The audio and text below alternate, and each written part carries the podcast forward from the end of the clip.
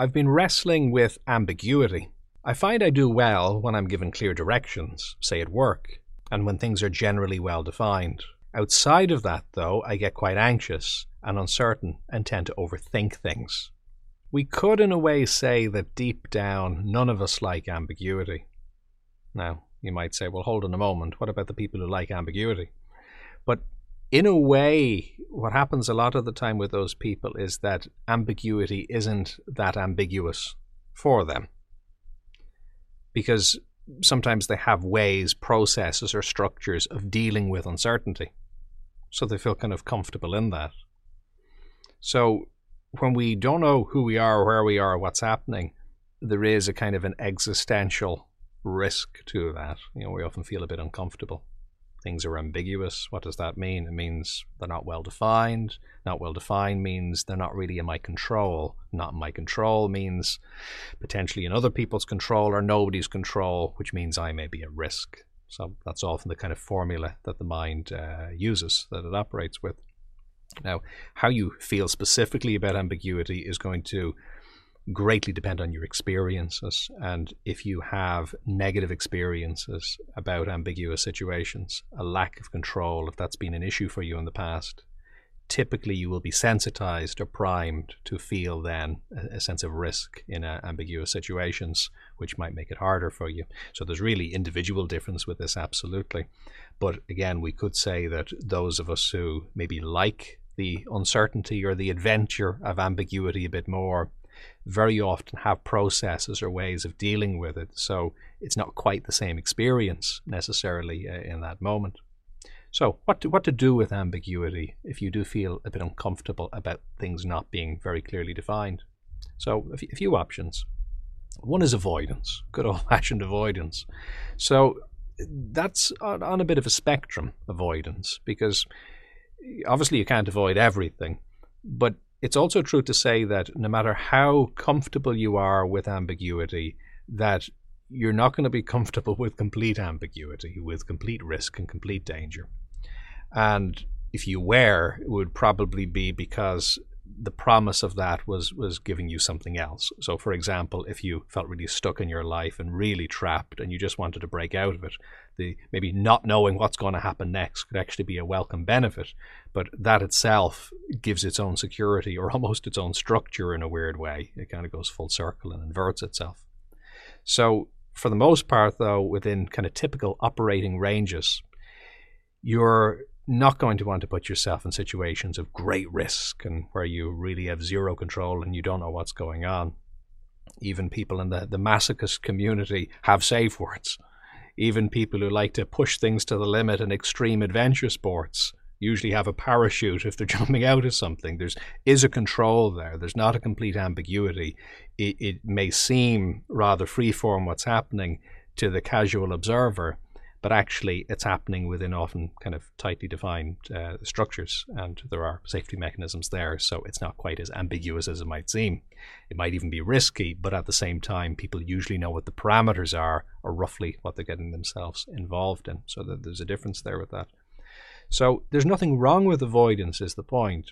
Where avoidance becomes an issue is where we're losing out on enrichment as a result of it.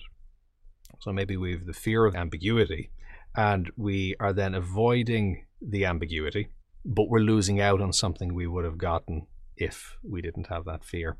You know, because if you're f afraid of something and there's no benefit to that thing, well then, as long as you're able to avoid it, there's no real problem. You might as well carry on. But if you have a fear of something, but that's actually something you really need, something that could be nourishing or helping you, that's where it becomes a problem. So avoidance, at least we can accept that, that in certain situations that that's appropriate. Because sometimes I do meet or work with people who kind of feel the need, because there's fear, to push all boundaries. You know, it comes from a very good place. They think, well, I feel afraid, fear, I don't want to be driven by fear as an emotion, so therefore I need to push back against anything I feel afraid of. But that's not necessarily the case.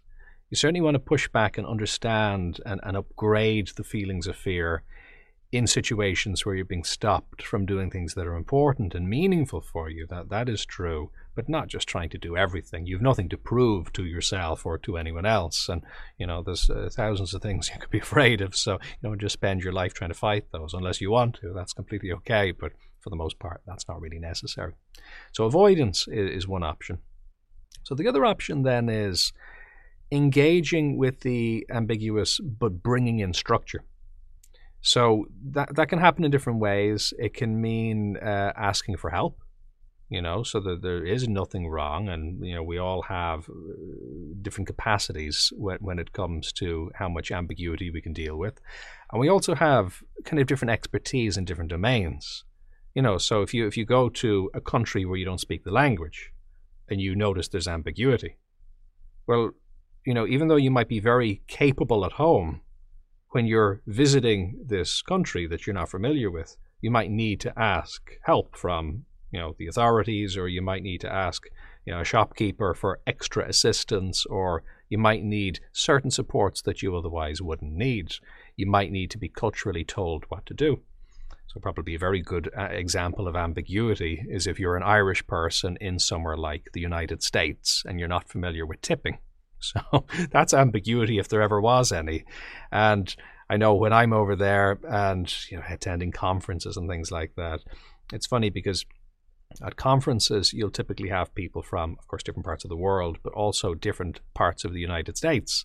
So they themselves will often have different ideas about what's appropriate with the tipping as well. So the whole thing becomes a bit of a mess. And somebody from one state says this, and somebody else says something completely different, and somebody from another country says something else again. So it can be it can be interesting, to say the least. So that's ambiguity. So if you're not familiar with the cultural norms there, you're not really going to be able to just walk in and push your way through that. You're going to need to ask, look, what's typical here? What, you know, what am I dealing with? So asking for support is a way of engaging with ambiguity, but maybe bringing in some of that structure that you needed just by asking for it. And there's nothing wrong with that. So closer to home, asking for help is generally a, a very good idea as well. There's no problem with it. Sometimes bringing somebody with us to help us if there's something that we're not particularly good at, like buying an electrical item that's a complicated item, you know, and you're outside of your comfort zone. So again, it's not that we need to prove anything to ourselves in that moment. Bringing in that structure can be useful. Now, you also don't have to just rely on it socially. You can bring in your own processes as well. And this is part of, let's say, in the case of social anxiety, this is where things like communications training come in, because for the most part, we haven't been formally taught how to communicate with other people. Now, you might say, well, that's sort of obvious and it just, you know, kind of comes naturally. And yeah, sometimes it does, sometimes it doesn't. Uh, and again, there's individual differences there. We all have strengths in certain areas, and maybe we're not as strong in other areas, and vice versa. So, you know, we can stand to learn from each other. But sometimes learning certain basic communication strategies can be helpful.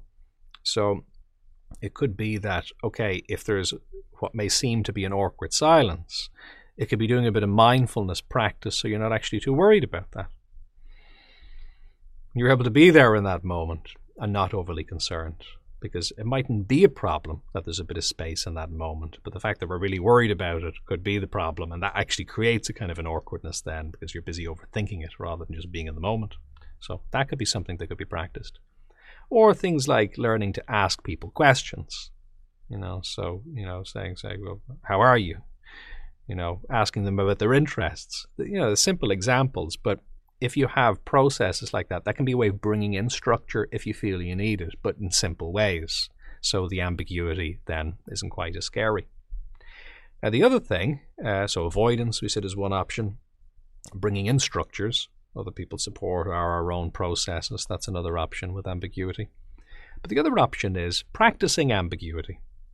And practicing ambiguity means, rather than waiting until you're in a really strange and unusual situation and then trying to figure it out, practicing it beforehand. And again, none of this is anything to be ashamed of. We all need to do this, just in, in different ways and to different extents. If you take a, a capable airline pilot, if there's an issue operationally with the aircraft, they don't just think to themselves, oh, I wonder what I'll do in this moment.